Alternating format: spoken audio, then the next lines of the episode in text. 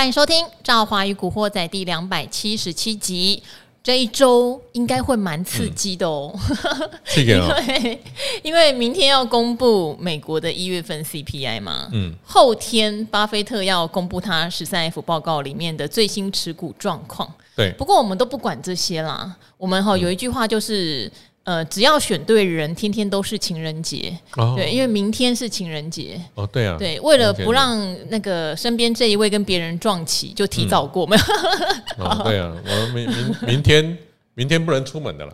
明天哈，大部分人都不能来录《赵华与古惑仔》。呃，出门被怀疑，你是到底是去录影还是去干嘛？好，所以看看明天来的人是谁哦。只好跟这个今天来的全镇小哥提早过喽。哎哎，来 来，好，对对对，小哥一直去日本，一直去日本，一直去。好，一直去日本。小哥有发现一件事，现在因为呃刚解封，大家抢机票，可能机票和旅费有比较贵。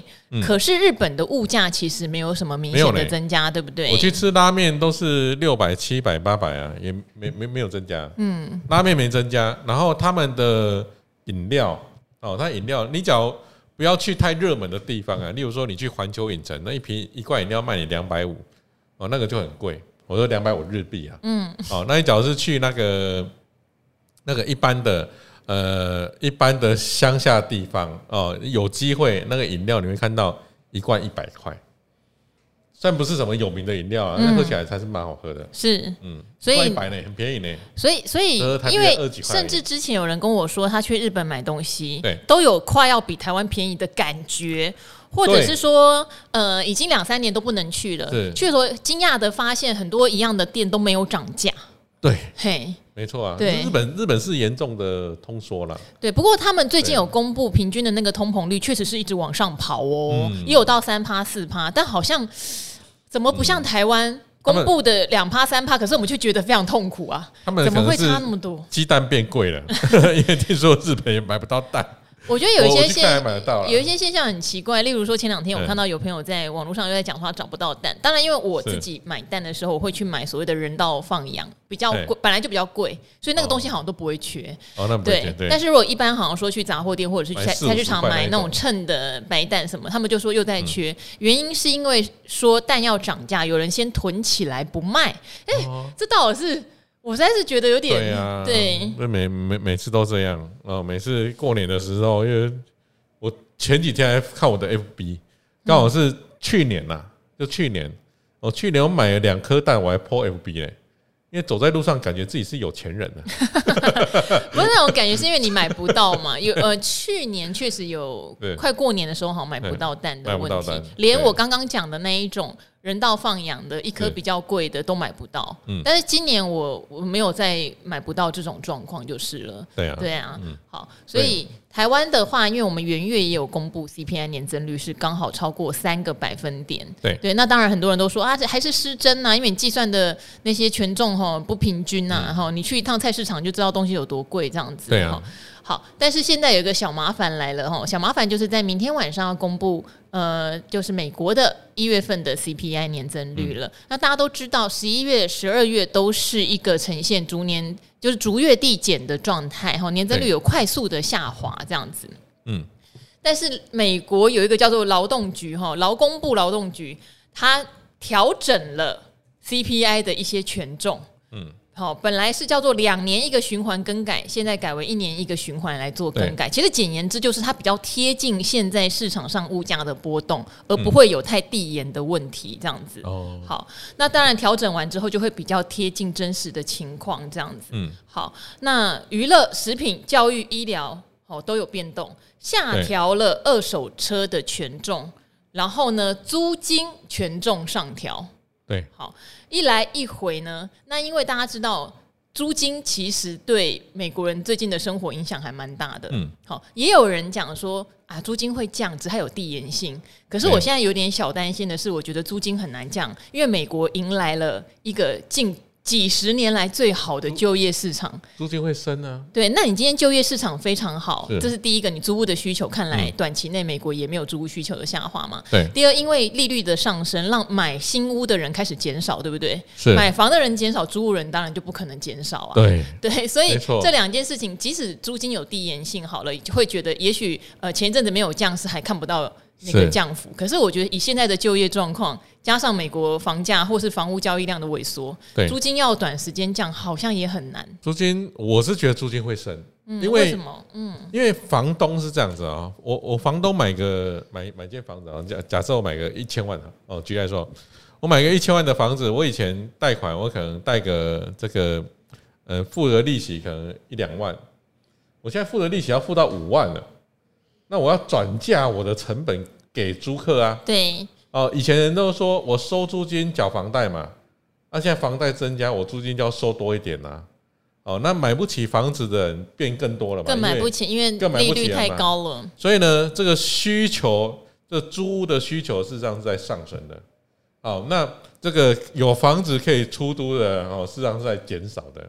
所以我觉得租金会上升，嗯，哦，租金会跟利率至少我觉得在今年来看，我很难想象到租金会明显下滑的倾向，除非啦，除非就业市场出现非常快速的激动，然后大家打包回家乡就不就业或没有钱付房租了，嗯就看看能不能找到更便宜的房子，或者是就像我刚刚讲，可能回家乡去了，对对，好。回老家，对，回老家对，可能可能会有这样的情形啦。嗯。所以，总之在这样的一个权重调整下，那大家就发现十二月的 CPI 其实没有年年增率没有少这么多，那也担心一月的 CPI 结出来哈，就可能比较难维持前两次哈略低于或刚好符合市场预期的一个状况。加上一月哈油价是有微幅的开始往上走。偏偏屋漏偏逢连夜雨，昨天俄罗斯也公布他们要减产原油，嗯，所以昨天的油价是涨的。好，这些都让大家对于一二月开始所谓的呃这种 CPI 的物价指数哈有了一点担心。为什么要担心？因为之前讲嘛，联准会。讲什么我们大家都不听，一直警告你说我们今年真的不会降息哈，然后这个终点利率不要以为那么轻易的就会没，然后连那个华尔街都一直想说没啦，你好第三季就会降息了，因为通膨在降温。你快一模啊！嘿，然后鲍尔也承认嘛哈，而这通通膨好像市场都认为降温的很快，所以这个有点像对我来说有点杀啦，就是现在告诉你通膨降温的没有你想象快，我觉得是有一点杀。可是今天台股还蛮坚强的哦。虽然开盘有先下跌，但我中间又慢慢慢慢拉起来。说实话，没有跌太多。嗯，好，好，所以呢，这边想要来跟小哥讨论呢，因为小哥就问我说，刚刚一进来就问我说，你觉得大盘是不是要回了？我说，其实我们这几天大盘比美股强，是会让我有一点毛毛的。嗯嗯，因为今年的话，至少以上半年来说，我觉得就是一个狗与主人的战争，不是说狗不会跑，就是股价不是说不会涨。可是我们前几集一直提醒大家，为什么要锯齿状投资？狗往前跑、往上冲的时候，不要急，因为有太多的杂讯会让狗又把它跑回来，跑到主人旁边，然后等这些杂讯消除，它又会再往前跑。但是你说狗要像去年那样，什么惨跌到一万两千多点，也不是很容易，也不是很容易，因为现在市场对于复苏的预期当然比去年强非常的多。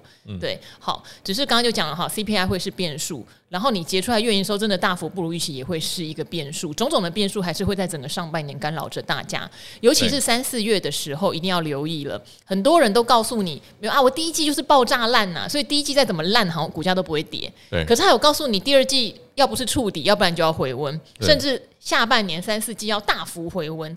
如果到三月四月公司还看不到订单，那就真的有点问题了哈。那当然也我们也期待最完美的剧本就是三月四月公司告诉你单真的来了，开始恢复正常了。对，那先前涨的就不是那么奇怪。那股市至少能维持在一个平衡点上面哈。那这边想要请教小哥啊，因为之前你有特别提到有一些指标哈，散户的进出啦，或者是小散户的小台多单或空单啦，最近呈现一个什么样的状态，让你判断？整体股市的行情是要往下走，还是会续强？好，我们我们这样讲哦，这个散户呢，在前阵子很不顺，很不顺。呃，我们只要散户只要一波段来啊，散户就很不顺。其实小哥教过我们哦，散户最好不要连续做多或连续做空。散户最喜欢一天做多，一天做空。散户喜欢当隔日冲。散户喜欢那个，我买了它就涨啊，我就赶快卖；我卖了它就跌，我就赶快买。这时候散户最准。对，就在盘整的时候，散户很准很厉害哦。那散户呢，只要一个波段出来哦，他就很惨哦。举例来说了哈，在去年的十二月三十号。哦，十二月三十号那时候低点哦，大概是一万四千一百点左右，哦，一路涨上来，哦，涨到了高点呢，大概有到一万五千六百点，哦，一万五千六百点，哦，这个大概涨了这个八百点哦，七八百点，这涨上来的时候，散户一路做空，嗯，啊，那最近呢，散户呢，诶，感觉又比较顺一点哦，因为那些做空的哦已经被断头了。哦，现在又变成另外一个一些散户，那这些散户呢做的比较短，就是只要一跌啊他就买，一涨呢就卖。哦，那最近呢，散户呢站在卖方。哎，可是我也如我这样讲哦，如果前一波散户有做到一些多单呢，对，就算现在站在卖方，他可能也是获利了结的卖，总比下杀的时候他被嘎空或是被迫停损卖。还是好一点吧。呃，我我觉得现在这个散户哦，跟前波放空的散户，我觉得是有的是不同人呐，啊，有的是他的资金已经被洗过一轮了。因为呢，散户呢，在他变成多方的时候，哦，那时候台指呢已经到了一万五千，大概三百点左右。哦，只不过那一天收了一根黑 K，散户就赶紧做多。嗯，哦，收了一根黑 K，散户赶紧做多，还是赔了五六百点。是，所以他们那笔空单已经认错回补了结了。嗯，那最近呢，开始又建一个这个，因为在盘整过程中，哦，只要涨上去呢就建空单，哦，跌下来呢就稍微买一点，涨上去又建空单。那最近看起来他们是一个手气不错的空单。嗯。最近是这样子看，是哦。那我除了看这以外，哈，其实我最近看一个指标也蛮准的。什么指标？叫做自营商的避险。哦，自营商的避险变得很准了。对，那我们我们讲自营商避险是怎样？哈，自营商避险是这样子。呃，自营商避险大部分是由权证造成。嗯。哦，就是我们投资人买权证，那这我们只要股票涨了，权权证就要涨嘛。那自营商是不是要赔给我们？哦，自营商就会去买股票。好。然后呢，只要一盘整，只要一盘整哦，我们假如权证没有出，我们没有出哈，那么自营商避险的股票它就要减码，嗯，好，因为这个权证会有时间价值的流失，对，所以你这样权证呢，表彰的各国，因为时间价值流失的关系，它会表彰个股的数目会越来越少，嗯，哦，那表彰个股数目越来越少，也就是说，在你权证都没卖的时候，这个。自营商呢，他持有避险的股票，他必须要卖掉一些哦。他想不卖的话，未来的风险会在自营商身上。所以呢，只要一盘整，然后自营商就会卖股票。那我们常常发现哦，只要自营商开始卖股票，它呢可能就是盘整或是下跌的开始。哦，那最近自营商都在卖股票，嗯，哦，所以重点在这边。那这一商前坡都在买股票，自营商前坡也是在卖股票卖一段时间哦。那这一商前坡开始连续买股票的时候是什么时候？就在去年十二月三十号。哎呦，它等于是在农历年前夕的那十几天，国历年前。对，但是就是农历是一月十七封关嘛，它等于那前面十多天交易日，它就一直买，一直买。他要做多，对，他都一直做多。然后爆股过年，爆股过年，对。然后呢，到了这个新春开红盘那一那一天呢，对，哦，他买超了四十九亿，创了新高，那蛮厉害的耶。他那一天创新，那那一天他是被逼得要买股票，因为过年期间太多股票在涨，是不是？就是美股大涨的关系。对，那一天大涨嘛。那我们这样讲，我们持有权证，然后呢？自营商有限股，对，只要股票涨，自营商要去买股票。哦，难怪我有一个朋友说他会用大买权证来逼自营商买股票，进场买股，帮他拉现股。对啊，他这样子会这样子哦，他大买权证，自营商买股票。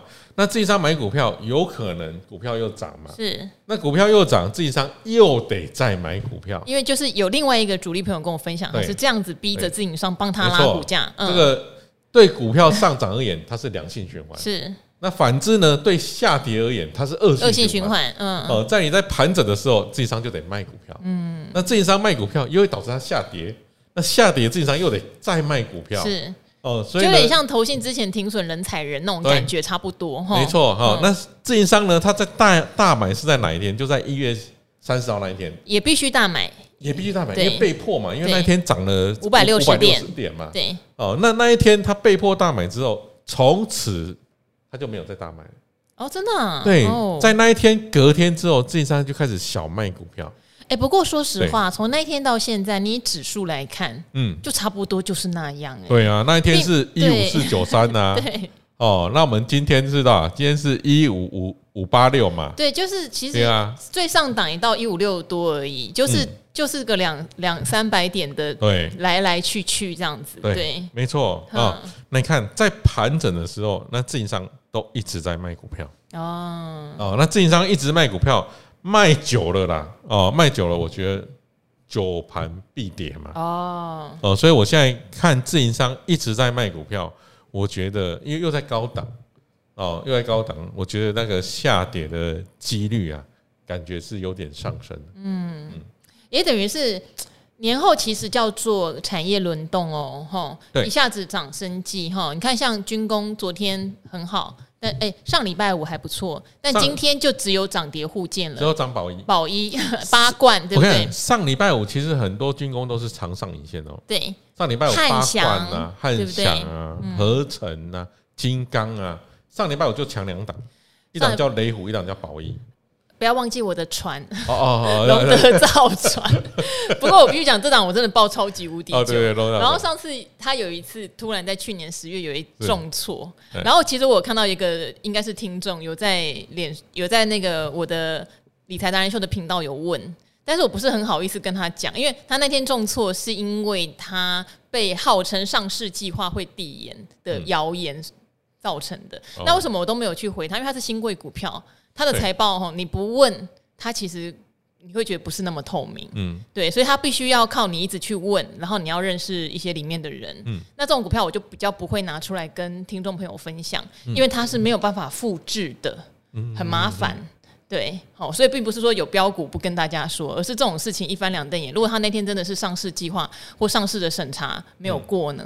那可能真的就会跌很惨哦。对对对，好，突然讲到这一档，因为有人问，但是我就不是很好意思回答他这样子。对对对对对，嗯嗯，对啊。好，怎么讲到这个好？所以上个礼拜我的军工很多流长上影线，对，对，就有点败相已露那种感觉，或者说就轮一两天。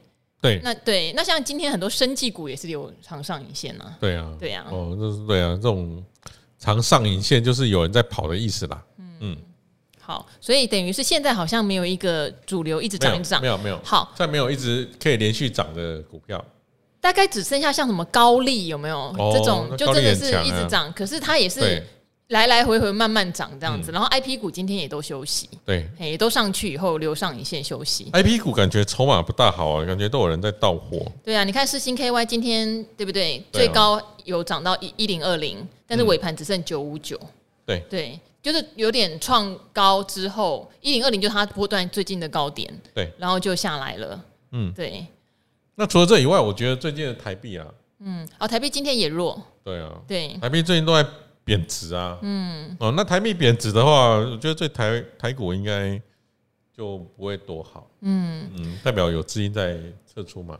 对，我现在觉得比较麻烦是从上礼拜五到今天，你比较少找到说整个族群都很整齐，对，然后涨势又可以很延续的，嗯，我觉得这个是比较小麻烦的部分。对对，然后像今天我一看的话，是有一些低价网通有在涨，但是也真的也是很少数，不是全面大涨。对对，嗯，那这样这样的情况下，我们该怎么处理嘞？呃，我们做的股票哦，其实就要做短一点。哦，可是你本来就做短啊，我本来就很短嘛，你本来就不长啊。第一个要短，第二个呢，就是你要做长的，就你要要做热门股，你要做的很短。嗯，哦，热门股哇，今天谁涨涨了，你进去追，但明天就要卖了。哦，那你只要是做波段的，其实波段的到目前为止都可以留嘞。嗯，哦，你还记得我们之前讲的零八八八八吗？零被换换换嗯的 ETF 啊，就是自己编的啊，自己自己编的 ETF，就我们自己去找那那一些就关键低档买高高值利率啦，是哎那些股票，我现在统计起来啊，对，哎举一些例子给听众回忆一下，联茂联茂嘛，这个哎这个我跟你讲讲十几次有了哈，然后呢五十块跟你讲，现在多少钱？现在七十几块，对，还回档哦，这种八十三块回档下来哦。哎，八十三块跟五十块差是差差多少啊？啊，五五五十几块啊，所以这个八十三块跟五十几块差了三十块。那还有礼拜五大涨的百合哦，百合记不记得我们上次在跌到四四四几块的时候，我们还有讲说百合啊，彰化人、和美人都在买。哦，那时候五十用五十块来算，殖利率有到七趴多，嗯，哦，而且这种殖利率又不是像航运股那种殖利率，航运股殖利率是航运股最近跌惨，就好一波而已，后面可能就没得配了。哦，那这种稳定配息的公司，殖利率到七趴多，那当然让你要好好的买进的啊。哦，那还有之前这个也跟各位讲很久的可成嘛，哦，对，可成真的，因为它。公司又继续在买库藏，又在买库藏股啊，又继续在买。对啊，然后他他那时候诶一反正一百四、一百五、一百六，他买库藏股已经变成一种送分题了。而且他买库藏股，他买一买，他的股本会越来越小哦，因为因为他买回去可能注销或干嘛，买库藏股回去有好几种用途嘛。对啊，对。哦，然后他重点是他去年营收都很烂，那去年营收很烂，那代表去年的营收基期会变低。嗯。哦，那营收基期变低，有可能你最近哦。有可能会看到它的营收有机会 Y O Y 翻正哦，它它已经很久没有翻正了。哦，很久没有翻正，我猜它四月份应该是会翻正的，哦，四月份应该是很有。等到他告诉你我现在在干嘛，可能就来不及了。对。对啊，嗯。哦，所以呢，这个你要趁那种营收低基期的时候了哦，营收低基期哦，然后呢，这个呃 Y O Y 你觉得它跟去年哦，假如去年。去年相比哦，这个营收很低的时候哦，那这时候你去买哈，等到营收 YY 翻正，哎，然后法人又进来买了哦。那我我是觉得洪董很厉害啦，他这次已经买了两千两百张，平均每股一八四点九七元。嗯，对，他最近都在买啊。最近那个他的他的一些分点哦，像这买超的分点还在台南吗？还在台南。哦，最近呢，他们买超的，但是也对了，因为他们真的买了两千多张啊，是真的买了，对啊。哦，那像这个最近的富邦台南啊，它也是他们的一个分店，嗯，也是他们的一个分店，他就买了六百多张，嗯，所以我觉得他们的库房股都是。真真真有在买，真的有在买啊！因为库藏股买多少是要公布的啊。对哦，不要像有一些空包蛋讲了，可能执行不到十趴二十趴，那我就公布出来心酸的。对啊，他们都会买。可成几次库藏股都算蛮蛮多的。对，哦，可成长期来看，它库藏股都是不错的点位啦。嗯，大家会想说，小哥讲可成讲那么久啊？对啊，讲那么久，你看从一百四讲上去，没有受伤啊，而且还有配息哦。对啊，今年还有配息，然后快创新高啊！对，但这个。今天在盘中，我们来看一下，呃，今天盘中也快到历史高点了，哦，今天盘中最高一八九，就是历史高点，嗯，也是填息的高点哦，哦，所以呢，你买它啊，历史高点，对不对？我说历史是这这几年，这这两三年的历史，呃，这两三年，哎，这两三，哎，去年是大空头年呢，哦，去年大空头年，然后呢，你又可以在一个。这个历史高点哦，就是从二零二一年的年底开始啊来看呢，现在可能是在高点了。嗯，哦，那在高点啊，又有配息，又有填息哦，这是我们长线投资不就是这样吗？我们长线投资不就是图了它配息填息嘛？哦，只要配息填息就是一个不错的标的嘛。嗯，好，那我不晓得小哥能不能帮我们看一个大型股哈，因为有一位他有特别问到红海啦。嗯，二三一七对不对？他说二零二三年外资不是一直在回补台股吗？可是怎么一直在卖红海？他说富士康营运已经回稳啦，红海和电动车相关的呃组件不断的攻城略地，外资却吴琴卖出有没有什么猫腻？他说跑去问一些论坛，上面的人就回说红海就是这样啊，这是没有什么意义的回复。好，那你为什么不看达人秀呢？达人秀其实对红海解说的还蛮多的。好，那没关系啦，我们今天就看一下红海的筹码好了，因为以电动车产业来说，就比较直白的说，它不会是现在就开花结果的东西，而红海也不太容易拿到，目前好不好？我必须诚实的讲。关键零组件的订单，但是整车组装的订单，我觉得未来两三年是蛮有机会拿到的，哈。对，就是它还是一家以组装代工为主的公司，即使他请了日本人来当什么策略长，即使他请了之前跑去大陆的那一位蒋爸，是不是？来当他一个半导体的什么什么名字？对不起，我忘了哈。我觉得都没有办法在短时间内扭转红海不是一家做关键零组件。厂商的事实啦，就是以电动车这个领域来说，但是它当然有可能慢慢慢慢会拿到，可是并不会是一两个月内快速攻城略地，没这回事哈。以基本面来说，它就是稳稳稳稳的，它有新的布局，很值得高兴。但它体积非常非常的庞大，对，所以不太可能说它就变成一飞冲天。但毛利率结构我们改善，事实上它有在缓慢的改善中，是有的。那外资之前有给它一些评价，就例如说二零。二五到二零三零吧，嗯，可能它的净利率有机会呃提升哈，毛利率有可能到十趴以上，因为之前大家对它印象就毛三到四嘛，那之后有可能维持在十趴以上，但这些都会是一个比较长线五到十年的一个对它的期许，对。对，所以短线上也许我们帮你看一下，以筹码来说，外资为什么一直卖？对对对对对，筹码这个我跟各位报告哈，嗯，筹码真的是很烂。筹码真的是很烂，筹码很烂。那筹码烂呢，有分几种啊？哈，就筹码烂有呃主力倒给公司派，嗯，哦，或者是这个呃外资倒给公司公司派哈，或者是这个呃公司派呢倒给法人，哦，那就看谁倒的量比较大，谁倒的量大呢，就会变成筹码很烂。哦，那红海这个呢，我一看我觉得比较恐怖，嗯，但是法人跟我我不晓得公司派是不是这分点呐？哦，不过据我来看，某个分点，我们讲某个分点，某个分点，它怎么有无穷无尽的股票可以到？那这有无穷无尽的股票可以到，那么它显然跟公司可能。有一点关系嘛，因为我这总不能讲的太清楚。以前是不是有类似的情况？对对啊，嗯，哦，那好，这不是没有经验，其实小哥知道是什么，但不能讲的太清楚。不能讲太清楚，人家有几百个律师，人家有几百个律师在后面，我就得去上，我就潘正，我要。交易的我没办法去这个法对法，我只要去法庭，我就把筹码可以拿出来。啊，包括大家公这这分点是谁？你们自己讲。大家共共清楚。法官、检察官问清楚来。哎，为什么这分点卖那么多张啊？这这这几年来啊，卖成这样是什么意思？哦，这几年来哈，这个分点，这分点卖了几张？你知道吗？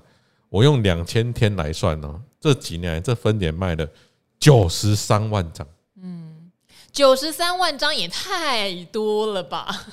哎，他不是外资，不是投信。好，所以这位朋友他说的三万张外资为什么疯狂到货？这不恐怖哈？因为外资有时候是被动式的买卖盘。对，他看到股票跌，他就得卖啊。股票跌得卖，或者说他今天出了一个什么展望不好，他可能也得被动式的卖，权重调整也卖。反正外资卖有很多叫做被动式买盘，但是呢。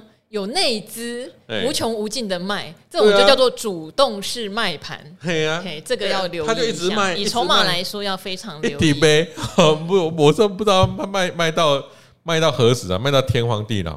那他这样子一直卖的情况哈，会让这个筹码有个数字啊，这个数字叫做大户持股比率。嗯，哦，大户持股比率哈，我跟各位报告一下，大户持股比率从高点的这个八十趴。对，高点八八十八很高，那时候后来股价大概是一百一十五哦，是，其其实一百一十五也也还好啦。我记得呃前年对不对？红海有一波的上涨，呃前年有一波，然后那一波大户就有往上买嘛，那一波它只剩七十五趴了，嗯，就从八十趴，八十趴是在二零一七年的时候，是。大户还有八十趴，对，等到前年拉了一波最高点拉到一三四点五的时候，那时候大户只剩下七十五趴，是，哦，也就是说。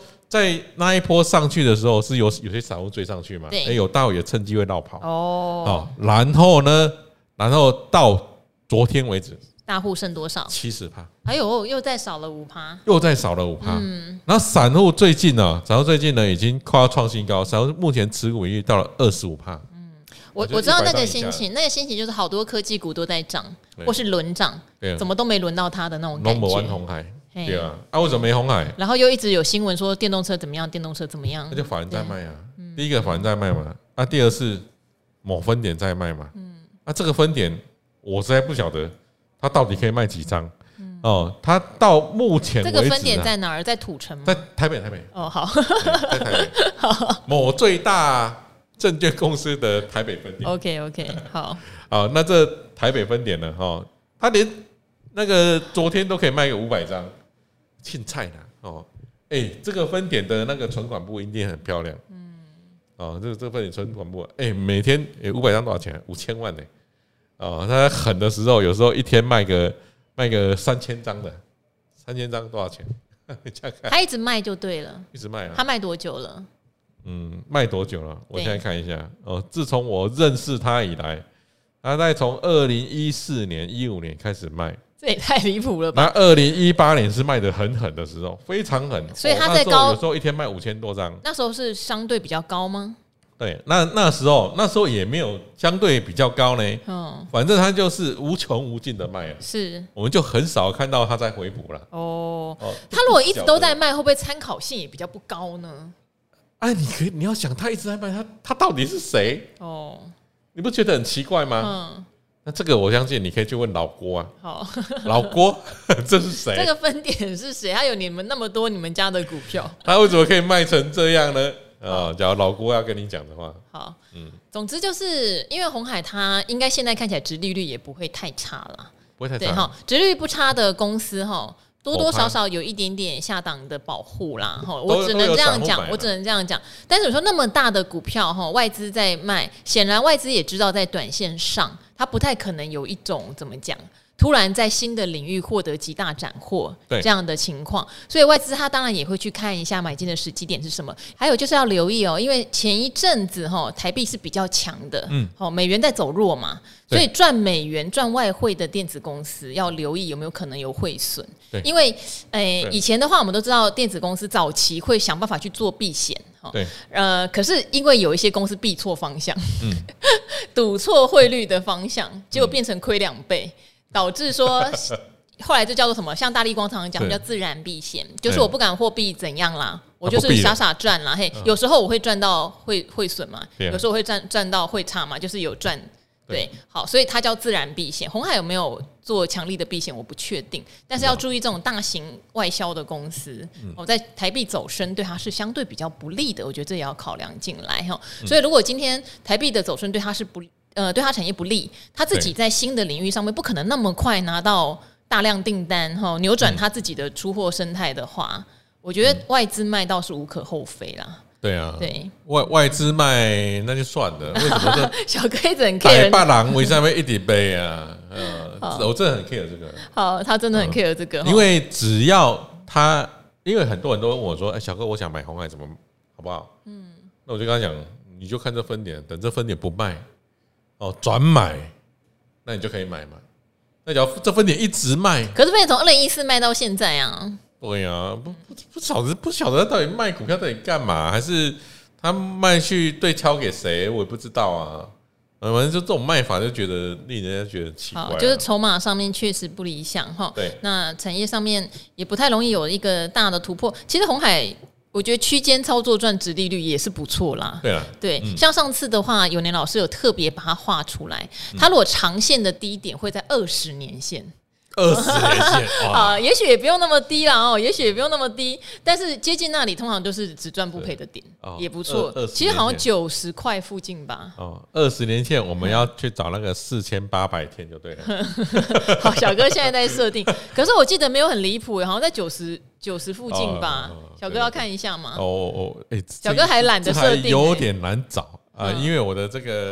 筹码 K 线只有十二年，好，好，对对对，因为筹码二十年可能还没有，哦，可能要去一般的券商软体啊。所以就是对红海这种公司来说，就是一个长线投资的信念呐，比较像是这样子啦。对，它很难回到早年它有过暴涨的时期，比较难，因为它太大只了。你还不如看它现在琢磨在哪些股票上面，对不对？它的小金鸡，对，事实上它的小金鸡都蛮抗跌的，可以参考一下。对对对，好，那这边的话也很谢谢小哥今天来分享哦，嗯，还是会提醒大家，就是开春以来，其实各股产业的轮动比较快，所以都会强调说，你锁定的股票有急跌的时候，反而会是一个比较好买进的时机哈。有大涨，很可能隔天就杀下来哈。这个节奏到目前为止没有改变。那当然，今天的量只有一千七百多亿，是比较观望的，也对，也对。我们看一下明天的 CPI，在美国的劳动部改变这个通膨计算准则之后，会不会有出人意料之外的发展？哈，我觉得这样也是对的。我们不赌啦。好，因为通常 CPI 出来真的就是一个一翻两瞪眼的走势哈，我们不赌。那明天结出来之后，我们再静观其变，以及后天哈，巴菲特公布持股，都会是本周台股的变数，大家可以慢慢的看。当然，如果你本来就在做策略的，还是强调你就继续做你的策略好不好？这些短线上的因素不用干扰到你哦。好，那今天非常谢谢小哥，那也谢谢我们古惑仔听众，跟大家一起说拜拜喽。好，大家拜拜，拜拜，拜拜。